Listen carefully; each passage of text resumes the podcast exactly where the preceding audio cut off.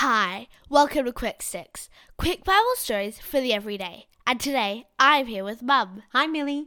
Last time we heard about how two prisoners were in jail with Joseph.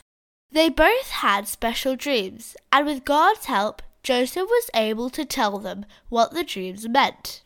Two years later, Pharaoh had a strange dream and wanted to know its meaning.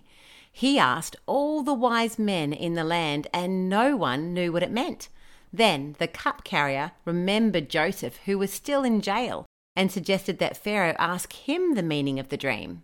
They brought Joseph out of the prison quickly and took him to Pharaoh.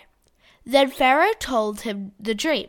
In Pharaoh's dream, he saw seven fat cows eating grass beside the Nile River.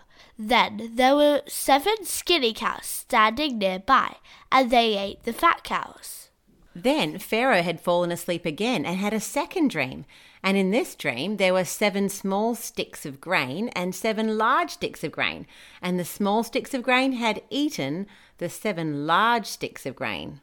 What strange dreams! No wonder he had woken up. Joseph explained God's meaning for the dreams. God was warning Pharaoh that there would be seven years with lots of food in the land of Egypt, but after that there would be very little rain with lots of wind, which would make it very hard to grow food, and this would be a famine.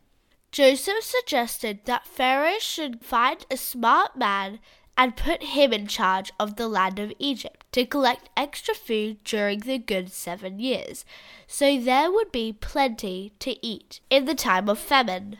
Pharaoh was so impressed with Joseph's great answer that he said, Can we find anyone else like this man, so obviously filled with the Spirit of God? Since God has shown the meaning of the dreams to you, clearly no one else is as intelligent or wise as you are. Pharaoh said to Joseph, I put you in charge of the entire land of Egypt.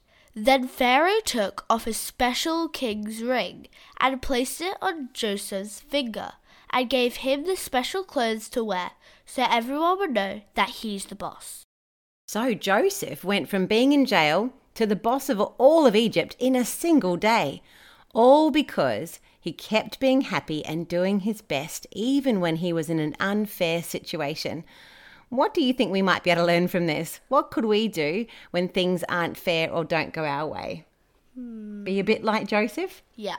Well, that's good news for today. Have a great day. Bye.